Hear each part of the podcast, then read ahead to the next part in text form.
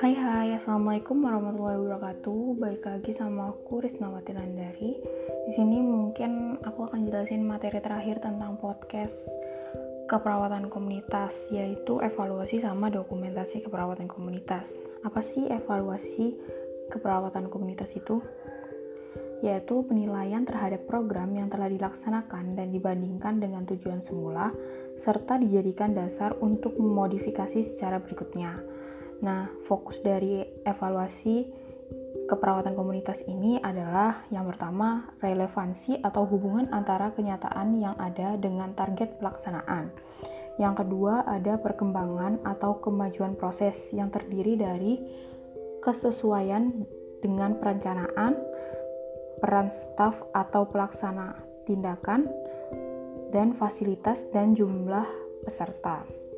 Yang ketiga ada efisiensi biaya, yaitu bagaimana pencarian sumber dana dan penggunaannya serta keuntungan program. Yang keempat ada efektivitas kerja, yaitu apakah tujuan tercapai dan apakah masyarakat puas terhadap tindakan yang dilaksanakan. Dan yang terakhir ada dampak. Dampak ini, apakah status kesehatan meningkat setelah dilaksanakannya tindakan, apa perubahan yang terjadi dalam satu bulan, tiga bulan, enam bulan, atau mungkin satu tahun. Dan secara garis besar, proses evaluasi keperawatan komunitas ini yaitu yang pertama adalah menilai respon verbal dan non-verbal komunitas setelah intervensi dilakukan. Yang kedua, mencatat adanya kasus baru yang dirujuk ke puskesmas atau rumah sakit. Terus selanjutnya di sini aku akan jelasin dokumentasi keperawatan komunitas.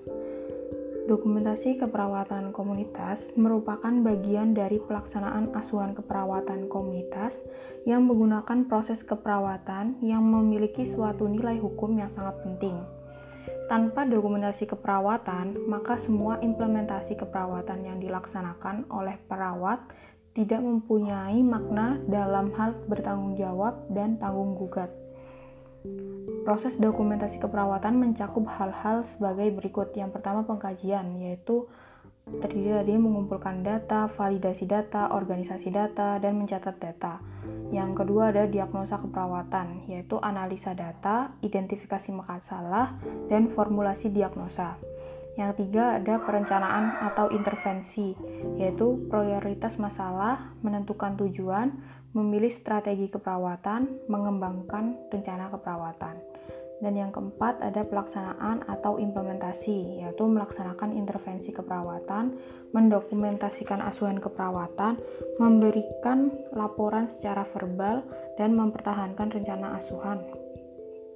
Dan yang terakhir ada evaluasi, yaitu terdiri dari mengidentifikasi kriteria hasil, mengevaluasi pencapaian tujuan, memodifikasi rencana keperawatan. Sekian dari podcast terakhir aku. Bila ada kekurangannya, minta maaf. Assalamualaikum warahmatullahi wabarakatuh.